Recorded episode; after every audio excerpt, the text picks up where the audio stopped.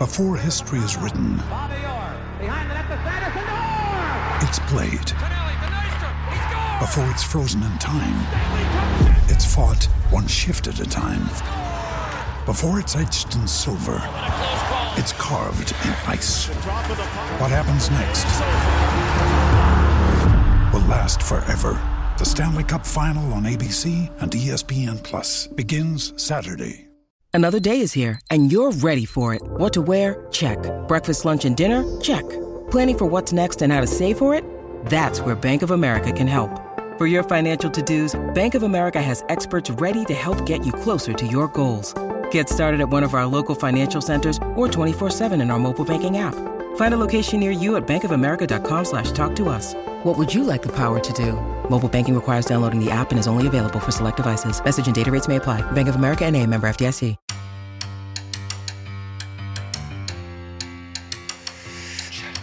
Welcome to the Tell It Avs It Is podcast, your home for everything Colorado Avalanche on the Hockey Podcast Network.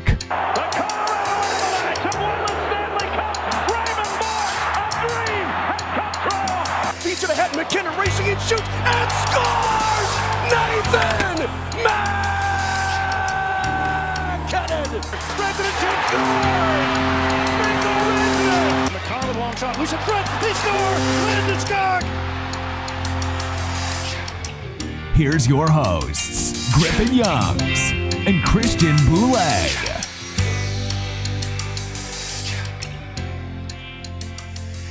Hello, everybody. Welcome back to another edition of the Tell It Avs It Is podcast on the Hockey Podcast Network and sponsored by DraftKings Sportsbook.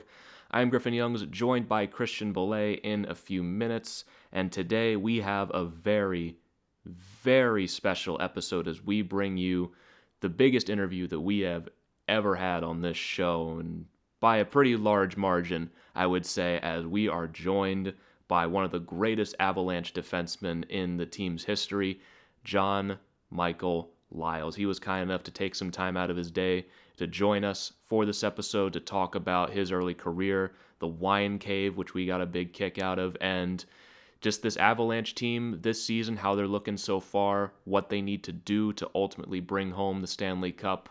And I think one of our favorite conversations was talking about Sam Girard, Bo Byram, and Cale Makar, and just how special this decor can be. Because if there's anyone in the world who knows anything about being a, a really good, smaller defenseman in the NHL, it is John Michael Liles. So thank you once again to John Michael Liles for joining us for this episode, and we hope you all enjoy.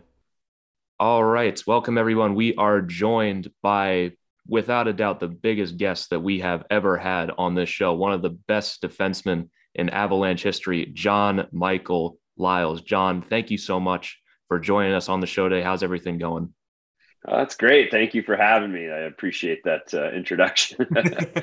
no problem. It's nothing but the truth, my friend. But first question we have, and one that we've got to ask is how did the wine cave get started? It's become such a thing on the post game shows and everything. How did the wine cave get started for you, man? Uh, you know what? Actually, the wine cave has has um, grown beyond what I ever thought it would have. Um, it got started during the pandemic. I was uh, I, I, remember the season being shut down there in early March of 2020, and um, you know we weren't sure when everything was going to start back up. It started back up in the summer, and guys, uh, we had a limit on the number of guys that could be in studio. I was still I live up in Vail and driving up and down the mountain, and um, we uh, we had a limit on the number of guys in studio. So the producer Mike Riggs said, "Hey, do you want to broadcast from home?" And I had been doing a few things here and there with the uh, sports social that they were running uh, a few hours during the days. And uh, and when I was doing that, I was like, "Well, we're stuck at home and you know not going anywhere." And I was like, "You know what? We are I was like, "Do you care if I have a glass of wine while we do the sports social?" And they just started, you know, they're laughing. They're like, "No, no, absolutely." So my kind of title on that was wine connoisseur uh, which is a little misleading, but I enjoy wine. I don't know if I'm a connoisseur, but uh, and so then when we started broadcasting again, um, I, I, was doing it from home, and I said, you know, hey, do you care if I if I drink while we're doing it? And they're like, no, absolutely not. We'll uh, we'll we'll come up with something. So they started calling it the wine cave, and I was actually just doing it from my office at the time. And uh, I I said, you know what, I'm going to try and do it from from my actually my wine room, see if the internet works well enough to do it, and it worked well enough to do it. And all of a sudden, you know, a, a monster was born. Um, and I, I, get stopped all the time. You know, my wife and I were in Cherry Creek a, a month or so ago, and we were eating dinner, um, you know, outside patio, and we had like three people stop, and they're like, "Oh, we love the wine cave." I mean, it's just morphed into this thing that um, you know, I think I think it humanizes a little bit, and obviously when you have Kiefer and Riker who are so flexible and and uh, and, and, so good at what they do, and you know, we just have a lot of fun with it. Um, you know, the Avs win. I'm pouring bourbon as the you know as as the as my drink of choice for wins, and you know, it can get get a little a little rowdy sometimes. Oh, it, it, definitely can get rowdy for sure. I was watching it the the whole shark incidents that happened last last game. Can't beat that. That that's just oh, pure comedy. Oh my goodness! I've watched that clip. I watched it uh, probably a hundred times yesterday, and then I watched it this morning again. And I was drinking coffee, and I spit my coffee out. It, it is so funny. I was sitting there, and I wasn't on air, but they were my camera was on, and they were recording still and when he said that, I honestly woke up my whole house laughing so hard. It, it, was oh my gosh. I mean, those guys like it's just it's just never ending, and, and I love it. It's it's so much fun to be a part of this group. Yeah, it, it's so much fun, and I, I, think as a fan, I can tell you guys, it, it's one of the better post game shows and pre game shows that we have. I may be a little biased, but that's uh, that's just my opinion. But what do you think makes it? Work? what do you think makes it work so well? Because you, Riker, and Kiefer just have created such a great chemistry, and well, it's think, just so much fun to watch. Yeah, I, I, think everybody at altitude does a fantastic job, and you know it's unfortunate that um, you know it's not on Comcast right now, and and not everybody that wants to see it can see it. Um, but I mean, when you look at Peter McNab and, and Moj and, and uh, um, Connor and, and everybody that's involved, not just Kiefer and, and Vic and Riker, um, I think that everybody just does such a great job in, in their role. Um, but at the same time, I mean, with Kiefer and Riker, you know, those guys are self-deprecating and and uh, you know they're not afraid to to have fun because if you're not having fun on on the show, I mean, nobody's going to have fun watching it, right? And so we definitely have fun. Uh, I just look at you know Kyle Keefe and how good he is at what he does. I mean, I came in as a you know a green um, you know broadcasting guy when I retired, and, and he makes it so easy on on those that he's working with, whether it's Riker, whether it's myself, or um, you know, there's some other guys, you know, John Mitchell, and um, I, just think those guys, uh, there's just such a good rapport between the two of them, and when I slide in occasionally, it you know it, it just works. And like I said, I mean, I, we're all having fun. We want to make it fun. I'm not going to, you know, yeah, we'll throw some stats at you, but I'm not just going to just regurgitate stats in your face for for an hour. And neither is Kiefer, and neither is Riker. I mean, guys want to have fun, and and uh, and that's what we want. We want the the audience to have fun watching us, um, you know, talk about the Avs. I love it. It, it is it, without a doubt. It, it makes watching the game so much more fun. It makes it it makes it tough to leave during intermission because you, you don't want to miss anything. So I, I, I, just gotta say, keep it up. It's been fantastic. I've loved watching you guys. Thanks. Thanks. Yeah, the show is just absolutely phenomenal before and after every game. It just adds a whole human level to to watching yeah. this team that I feel like a lot of teams around the league just don't have. But uh, getting to to your playing career with the Avalanche, like Andrew do, you're one of frankly one of the best defensemen this team has ever had. You played seven seasons with the Avalanche. You are second all time in defenseman points. What was one of your favorite memories over the last seven years of playing with the Avalanche? Well, I mean, some of my favorite memories are the guys that I got to play with. I mean, um, I, I, was very fortunate coming in as a rookie in, in 03, 04. And, um, you know, I roomed with Joe Sakic on the road. He's still one of my really good friends. Uh, you know, Peter Forsberg was on that team. Adam Foote, Rob Blake was my D partner. I mean, there's just so much to love about that. I lived with Dan Hinote for for my first three years in the league, which um, uh, is good and bad. I say Danny added five years to my career and took ten years off my life. Um, you know, it, it was uh, there was just so much to love about my time in Colorado. I met my wife in Denver. Um, you know, there's a reason why we're back in Colorado. We wanted to raise our kids here, and and, and we love it. And I just always had a special connection with Avs fans. Um, love love the mountains. You know, we live in the mountains now. There's you know, I just um, there was so much to love and uh, I, just the, the tremendous players I got to play with. Paul Stastny, still one of my best friends to this day. Uh, I just, man, looking back, it's tough to pick one memory. Um, you know, I got to play in the World Cup as a member of the Avs. I got to play in the Olympics as a member of the Avs. There's there's so much, you know, playoffs and um, different things. It, I just like I said, it's tough to pick just one thing. And I just think the, the entire, you know, it was eight years. We had a full year lockout my second year. Um, you know, my my eight years in Denver um, was just, you know, it was it was arguably the highlight of my career. Um, I played in some great places, but you know, Colorado will always be home to me. I I was doing when I was doing my research last night, I was looking at that 0304 team you came in in was a who's who of names. I mean, you got Paul Kariya, Teemu Selanne on that team too. Like, how tough was that coming in as a rookie um, and joining a team like that? Yeah, you know, it was. I mean, it was tough, but it was also not tough at the same time. Um, you know, we just uh, coming in as a rookie. I mean, there wasn't a ton of expectations for me personally. Um, you know, my whole goal coming in was I- am going to try and make this team. And if I do, great. And if I don't, I want to make them think twice about sending me down. Um, you know, the the team was pretty much set. DJ Smith was in, was the sixth sixth defenseman, and he actually um, he got an eye injury in camp, which kind of opened up a spot for me, which allowed me to make the team. Otherwise, I was probably going to be in Hershey. Um, but also because there were so many veterans on that team, they could say, okay, we've got this, you know, youngish defenseman coming from college. Our, you know, I, I did play four years in college, so I was, you know, I was 22 coming in. Um, it gave me an opportunity. Tony Granato, Pierre Lacroix, those guys, like I, I could never, you know, thank them enough for the opportunity I got. But then also playing in those games, I mean, you had so many veterans and so many tremendous players. You know, if you were in trouble, you could give it to Forsberg and not worry about it, or give it to Sakic and not worry about it, or give it to Blakey and not worry about it. You knew like those guys were gonna, you know, pick up what maybe you didn't have, especially early in that season. Um, you know, that's the one like when you look back on your career, like man, that that was that was the time that we we had that shot. We really had that shot. Um, you know, San Jose when we lost in that second round, they played really well and um, you know, we had injury. I mean, Paul Kariya was injured on and off for a good portion of that year. That was when Pete. I mean, I think Pete practiced three or four times that year. I mean, his yeah. leg was was all messed up, and you know, groin, and um, I mean, the amount of, of just abuse that that guy took over a, a relatively short career for how good of a player he was. Um, I mean, you know, I I, I saw him at um, at Pierre's uh, uh, banner hanging, uh, you know, a month or so ago and uh, I mean, he looks great, but he also, you know, he doesn't skate anymore, and I mean, he's just uh, it's it's tough when you look back on on what he endured to to play that to play the game. Yeah, I always wonder about Forsberg if he would have played in like today's NHL, just how dominant he would be because he was it, he was the whole package. He, he, was, he was the whole package.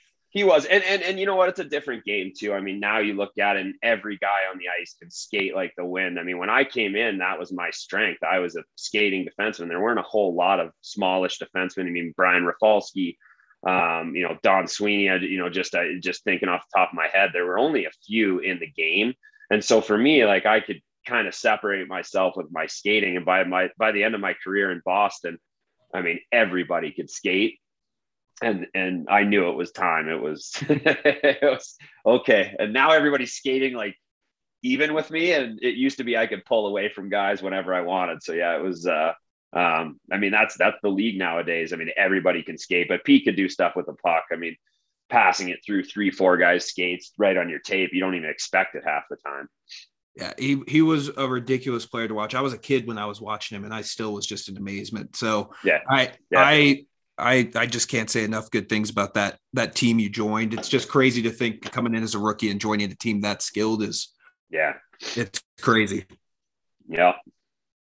Yeah, and that early Avalanche team has to go down as one of the best all time. And one of my biggest regrets as a hockey fan is that I was too young to really remember a team that good, especially the likes of Peter Forsberg and Joe Sakic in their prime. But you were starting to talk mm-hmm. about how the league today. Everyone can skate, and you look at the Av- the Avalanche's defensive core now, how young they are, how well they can move.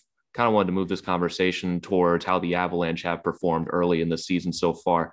What have you made of the Avalanche's start to this season so far, starting cold and now starting to, to pick it up a little bit here, even with their injuries, with three straight wins? Uh, well, I mean, the three, straight wins is nice. Um, you know, they've they've I think they're getting back to their identity a little bit. It's tough because you do have a guy like Nathan MacKinnon and a line like the MacKinnon, Rantanen, and Landeskog line, and it, you know you it could your tendency can be to just let them do what they have to do, and and you're going to win the game, and everybody else just kind of sits there and watches and plays a, a, a you know smart conservative game and and realistically you still need everybody on the same page and everybody um, you know everybody doing whatever they can to not only prevent goals but score goals and um, a lot of times when MacKinnon, Rantanen, and Landeskog are scoring goals, you're like, oh, we're good. It's fine.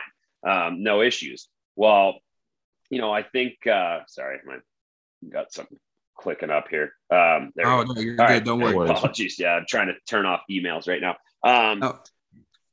I mean, you know, they I don't think they started quite as strong as they would have liked. Um, you know, coming out of the gates the way they did. But at the same time, I mean, you have a new goaltender. It's a completely new system, arguably night and day versus what he played in, in Arizona. When you're, you know, you're compressed in the defensive zone in Arizona and you're giving up a ton of shots, but a lot of them are from the outside. Whereas in Colorado, it's a completely different system. Um, you know, you're not giving up as many shots. You can go five, six, seven, eight minutes at a time without seeing a shot. It takes a little while. And now I think you're seeing Darcy Kuemper and who he is as a goaltender. I mean, I said when they traded for him that he was going to be a, a, really good addition, and he has been. Um, yeah, it, it, wasn't maybe the start he was quite looking for, but I think that, um, you know, Avs fans are going to be um, really, really happy with him down the stretch because I think he's a fantastic goaltender. And now that he understands how the defense play, he understands the um, you know the tendencies of the defenseman in front of him as well as the system in front of him. You can see that he's reading the play a lot more comfortably.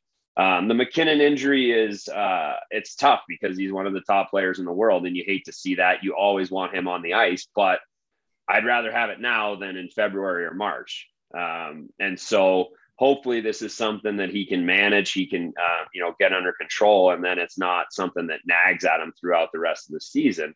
Because if you add him into a team that's really kind of found their blueprint in the last three five games where they're managing the puck a lot better yeah vancouver was a little bit of a blip in vancouver in terms of it was all power play goals Vancouver was hungry. They had lost four straight at that time. The media's all over them. They knew that their general manager just had a meeting with the owner. The coach is on the hot seat. I mean, that can that can work a couple different ways. In Vancouver, you know, they got they got pushed on early in that game and they responded really well. And and uh, you know, the Avs were able to find a way to win. Kuemper played really, really well. Um, and the power play answered. And early on, the power play struggled. So this is, you know, it's good to see Kadri stepping in. They moved him up to the top line in the third period. It's good to see the power play stepping up when they did. You see Cale Makar's rounding into form. I mean, that's these are all things that I think um, you know play out really well as the season moves along, and hopefully you get MacKinnon back. You'd love to see Bo Byram, man. You hope that he's going to be okay. I mean, that's yeah, the concussion stuff. I dealt with it over my career. It is no fun, especially at a young age.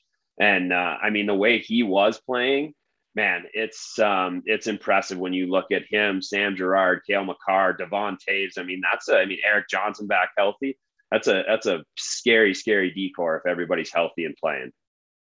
It is super scary, and it, it it's probably the deepest part of the Avs lineup. Uh, a player you just talked about, I that I'm interested to get your thoughts on. Um, what do you think about the polar polarization surrounding Samuel Girard? Because he is without a doubt a great defenseman, but he always seems to be thrown to the wolves uh, for Avs fans. What are your thoughts on Sam Girard? Well, listen, I, I, think people really focused on the Vegas series last year. Um, you know, and and listen, that was that was a whole team effort, losing four straight. That's you know, not to point fingers at anybody. That that that took everybody to do, and it was super disappointing. And there's expectations that come with this team these past few years coming into this year as well. And uh, yeah, I mean, he's he's a polarizing figure, but when he's playing well, he's skating. I mean, I, I always look at it when I was playing well, I was skating. When I wasn't playing well, my skating took a back seat. And so for him, that's I think that's become a focus, especially in the last you know ten days or so, and and it's starting to pay off. The other thing too is is you get Devon Toews back, which really kind of um, anchors that defense. Toews and Makar, and then you have Girard and Johnson, and you know depending where Byram slots in, I mean he can slot in a lot of different ways. My guess is they're going to try and get him more minutes, you know, when he's healthy. uh, I just think that you know Sam Girard playing on the top pair with Makar wasn't necessarily a great fit for him. And uh, you know, and it's nothing against Sam Girard. It's it's more just he has a, a, role within that team. And and sometimes if you're if you're pushed into another role and you go square peg round hole it's not always going to work out. And and people yeah people can can see that. Um also if he you know when he's playing that top pair minutes it's more minutes which means he's skating more which means that you know maybe that energy or that, jump isn't quite there when when you're when you're slotted in uh you know versus a second pairing minutes and you you're playing 20 minutes or 21 minutes versus 26 minutes, right? Um, I think there's a lot of a lot of reasons why uh, you know Sam Girard. I think um, people kind of have that polarization t- towards him, but he's a tremendous defenseman. I mean, yeah, he's listen. He's never going to be the biggest defenseman. I was never the biggest defenseman. You can't change that. I was waiting for a growth spurt from 18 years old to I'm still waiting for it. I'm 5'10. It's probably not going to change at this point. Sam Girard is who he is. He's he's a puck moving defenseman. Um, you know, he's a guy that can create offense. And you know what? I mean, there are times where he's probably gonna, you know, maybe be out muscled, but he's learning the game as well. And and uh, you know, he uh, he's figuring out how to kind of use his body to his, you know, to his strengths when you're playing against those bigger guys. And Vegas is a bigger team. Um, so I don't know. I just I, I think that yes, there's some polarization regarding him, but he's still a tremendous defenseman, and I guarantee you, there's 31 other teams that would be lying, lining up to trade for him if he came on the market, and uh, I don't think that's necessarily the case. Yeah, yeah, absolutely. That, that, we've talked about that on the show, and it's just it's hilarious that people point out Sam Girard when he is 31 other teams would take Sam Girard in a blink of an eye. So and, and, and when he plays with Erik Johnson, it makes a lot of sense because EJ can play any game you want to play. You want to play a physical game, EJ can play a physical game. You want to skate, EJ can skate. You know, he can make passes, but he can also chip the puck out. I think that having Erik Johnson next to him is is a it's almost a little bit of a security blanket because then it's you know his size isn't as much of a factor when you have Erik Johnson playing next to him. His size comes into play more, I think, when you have you know Cale Makar next to him because both of those guys want to go, and one of them ultimately needs to be kind of you know watching the back end. And if it's Sam Girard, then you know his strengths aren't coming into play. Exactly. Right, exactly. And you brought up a great point with the Vegas series and how that whole thing was a team effort. And one of the big things about that Vegas series is that there was no Erik Johnson as a safety blanket for Sam mm-hmm. And so to see Sam Girard brought up in these trade rumors, whether it was for Jack Eichel, I was thankful to see that they were finally shot down by Pierre LeBrun the yeah. other day because and he LeBrun brought up a great point. Sam Girard's on one of the best contracts in the NHL at five million dollars for the next six years, especially in a market that has really leaned yeah. heavily on paying for defensemen over the last few months. Mm-hmm. You're not going to get that kind of value from anyone else in the NHL. And to, to put have that guy in trade rumors just baffled me. And listen, he may have in fact been in the Eichel trade if if Joe was going hard at him. But guess what? You have to give to get, right? Exactly. So yes, it, maybe they're not shopping him, but if you're going after a Jack Eichel or somebody like that, you're going to have to give up some guys. And Sam Girard may have been a part of that. It's nothing against Sam Girard. It means that people want you, is what it means, right? It, it doesn't mean that Joe's trying to get rid of Sam Girard it means that he's trying to get Jack Eichel, and you're going to have to give up.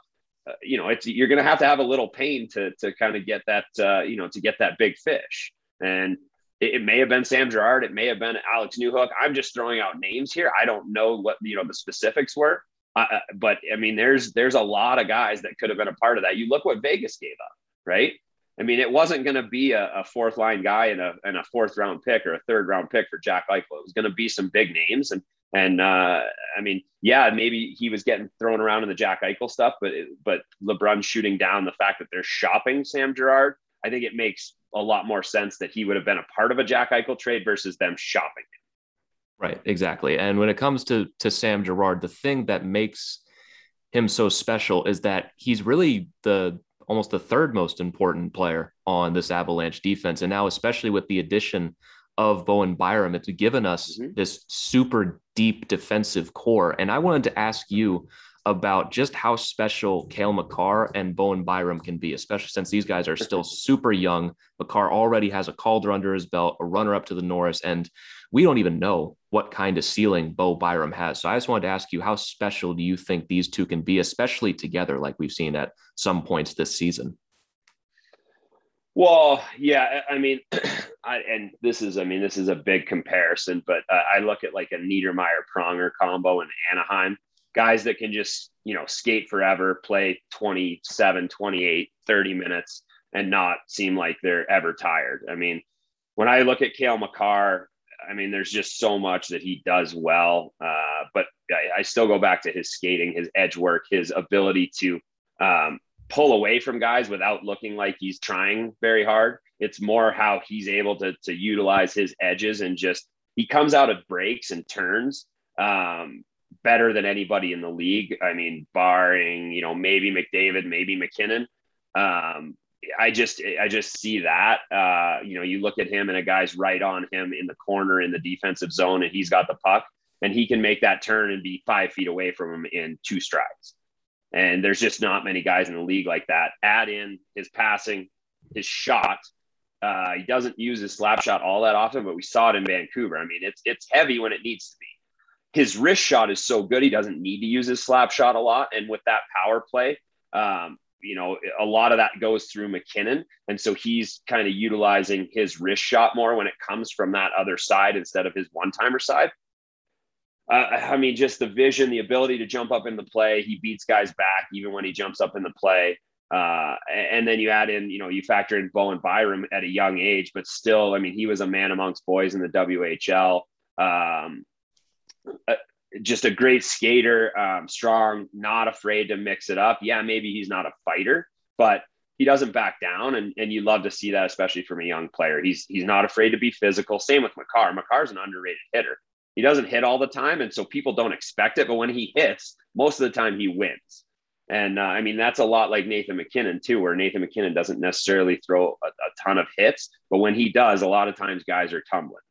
So I, I, mean, there's just I think there's a lot to like with those two, and you mix in a Devon Toews who, um, I mean, you trade a second round pick for him, and you have a guy that's playing consistently 26 minutes and led the you know the the defense in goals last year, and there's just there's a lot to like about the makeup of the Avs defense at this point in time, and I think it's only going to get better in the next two to three years. I mean, the window is now when you have Nathan MacKinnon at the top of his game with the contract that he's on. Uh, you have Cale Makar at the top of his game I mean, you just eh, there's there's there's a ton to like, and um, you know, this year would be the year that I I would see Joe going out and making a a splash for somebody big, whether it's mid-season or, or trade deadline, because I think that window um, you have to take advantage when you have these windows. Yeah, I you're kind of leaned into my next question. I was going to ask, what do you think this team needs to do to finally get over the hump? Because we've talked about it for three years now. Um, this team's loaded. I, think they've had their they've taken their playoff lumps, uh, mm-hmm. which is what all good teams have to do. What do you think they need to do to finally get over the hump this year and hoist the cup in June? So I, I I've said I talked about this actually quite a bit during the summer. Um, I looked at the Avs last year as Tampa about four years ago when they got swept by Columbus. Um, super skilled President's Trophy, arguably the the best team in the league. But you get to playoffs and it's a different game. And when you know they go out and they get Blake Coleman, Barclay Goodrow. Um, they they had that third line that could muck it up and grit it up. Pat Maroon, um, guys like that. I mean, I could see the Avs trying to make a push for a few more of those grittier guys, maybe some size, scoring, you know, scoring winger with size. Obviously, everybody in the league wants to add that, um, but you know, the Avs are, um, I think, right up there with any team in the league at, at having that chance, and so. Um, you know that would be what I would I would see for the Avs going forward if they can add that piece. You still want scoring depth, um, but at the same time, like playoffs, you need those guys that that um, that can shut down the other team's top lines, can frustrate the other team's top top lines, can you know can play physical and uh, and you know push back when you're in a building like Vegas. And uh, not to say there's guy you know guys on this team um, that can't do that, but you don't want Gabe Landeskog fighting all your battles, right? Exactly. He's too valuable as a as a power forward, scoring forward. um, winger with Nathan MacKinnon. He's too valuable in that sense. Like, um, you know, I, I, look at it like, you know, if if Landy and Nate MacKinnon are the ones dropping the gloves, um, that that's that's that's not benefiting your team, right? And the Avs aren't going to be a team that fights a whole lot, but uh, I, I, just love to see a little bit more, you know, grittiness going forward, um, you know, for the playoffs for the Avs. Yeah, I would completely agree. It's it's funny that you made the the Tampa Bay comparison against Columbus because in the past I've made the the Washington Capitals comparison with them because uh, mm-hmm. as, as people who listen to this show know I'm also a Caps fan on the side, so I've I've lived through the the history of the second round defeats and this last one to Vegas reminded me a little bit of the Capitals' second loss to the Penguins in 2017 after they won the President's Trophy. All the expectation on them, we all yeah. knew lead for both cases for both the Avs and the Caps leading into that second round series that that was the one team that you knew you were yeah. going to play if you had to get yeah. to the Stanley Cup and you fell short. And so yeah. I felt like there was a little bit of a hangover from that early this season, same way there was mm-hmm. for the Capitals. And you have to work through some of that hardship, injuries, and come together as a team and really build yourselves up in the regular season and set yourself up in the playoffs because they're kind of following the same schedule. The Caps struggled for the first month and a half. The Avs struggled a bit for the first month and a half. This was the point where the Caps started to turn around. Now I can start to see the Avs mm-hmm. are mm-hmm. starting to do the same thing as well. I really do believe in this team, and I completely agree with you. I think we're just mm-hmm. need one or two more guys, maybe in that bottom six, or maybe one more in the top six that can yeah. add that dimension for the playoffs. Because mentally, we've learned our lessons. We know what we need to do at this point. So I completely agree. Yeah, you have to learn how to win in the playoffs. And, uh, you know, just because you get through the first round doesn't mean that you're automatically going to get through the second round and it gets tougher and tougher. And, um, I mean, they're, they've, they've taken their lumps over the last few years and everybody's like, oh, they've lost in the second round, you know, three straight years. Well, you know, when you look at how they've lost in the second round, thank you. Three Thank years you. ago shouldn't have been a loss. Um, and, and so, you know, you, it's, it's, it's one of those things where they weren't even expected to be in the second round three years ago. So saying that is not really, I, I don't think that's a valid point. Last year, yes, but also you got to learn. They learned from it. I mean, there's high expectations on this team. And when there's high expectations and you have a window that you can win, then it, it wouldn't shock me if there's some some moves made here down the stretch. Salary cap has you know that that makes it a lot tougher but um, you know hopefully uh, hopefully joe does what joe does and you know i think a lot of people have faith in him so yeah, yeah if, there, awesome. if there's one general manager in the league that we can trust to to make the right moves and to make the big moves it's absolutely joe sakic but christian go ahead awesome well john i know we're coming up on time here i just had uh, i had one last question for you um, why michigan state over michigan man i'm i'm, I'm a michigan i'm a michigan guy um, so why michigan state over michigan Ah, let's see. Well, um, so I was in Ann Arbor at the U.S. program. Um, I'm from Indiana. It actually came down to Michigan State, and Notre Dame. Um, Dave Poulin was at Notre Dame. I liked Notre Dame a lot. A little too close to home.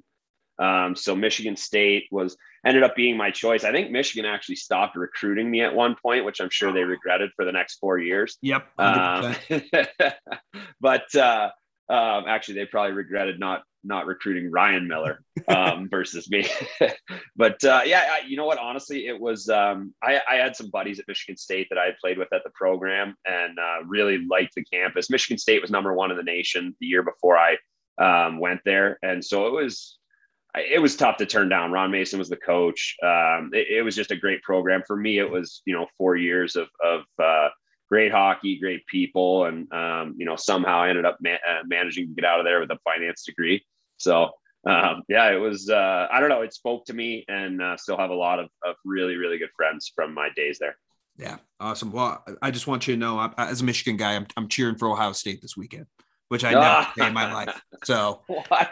Come on. I, I know, man. I Come know. On. I know. I know. I'm sorry. Yeah. You guys, you guys beat our brains in this year, so I'll give you that. It's it, I mean, hey, the Michigan State football. I mean, I, I, I don't say it often, but they they they seem to have found a, a pretty decent coach and um, you know got got a little thing going. It'll be interesting to see what what happens here with Harbaugh going forward. I mean, the khakis are oof, I don't know.